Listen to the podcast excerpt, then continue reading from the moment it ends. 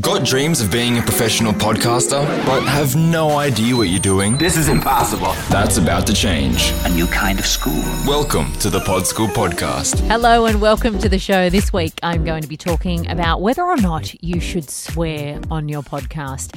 This idea came about from a conversation that I had with a friend of mine. The two of us are developing a podcast together at the moment. And in a couple of the trial episodes that we've done, I've done an edit of the show and then sent it over to him to listen to. And he sort of come back and said, uh, Why have you beeped all the swear words out? Swearing on your podcast, there's absolutely nothing wrong with it at all. But as ridiculous as it sounds, it still has to be a creative decision because there are consequences to dropping the F bomb every five seconds in your content. So I just wanted to go through a few things that you should think about when you're deciding whether or not to get a little fruity with your language in your show the most important thing to think about is who is your audience? Who do you want to appeal to? And what do you want people to think about your show? The thing about swearing is that I find it doesn't necessarily add anything. I'm happy if I'm having a conversation with a co host and they swear or I swear for that to happen in the natural flow of conversation. There's nothing wrong with that. But in the edit, I will always beep those things out. And the reason that I do that is because it's not like you don't know what's going on under there. It's not like you're beeping out 15 minutes of content and you're sitting there as a listener thinking, what are they saying? I feel so left out.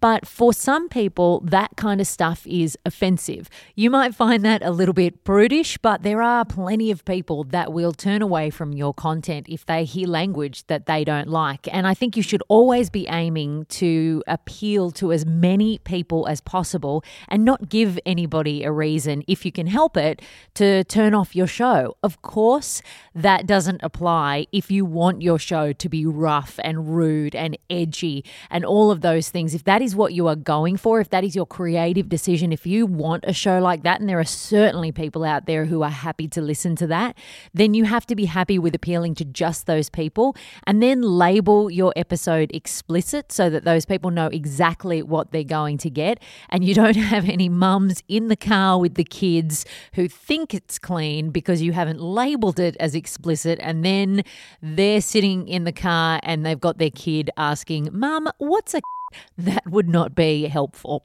The other thing that is important to think about is will this come back to bite you in the ass? The thing about podcasting is it is kind of the audio equivalent of Google. Once you've said that stuff and it's out there on iTunes until you remove the show, if you're going to just let it sit there, then all of that stuff is just searchable and ready to go. Now, of course, we all swear and there's no issues with that. But while you might not mind dropping the F bomb left, right, and center now, if in six months when you're going to get a job and an employer listens back to the podcast that you've done and hears that you're dropping the F bomb all, all the time, is it going to come back to bite you? Is it going to be something that you're going to regret? Again, there's no reason why you can't swear on your podcast. But my thought is that by bleeping it out, the content still exists there in some way. The fiery nature of what you're saying, your audience still get a sense that you were fired up by this and you were passionate about it.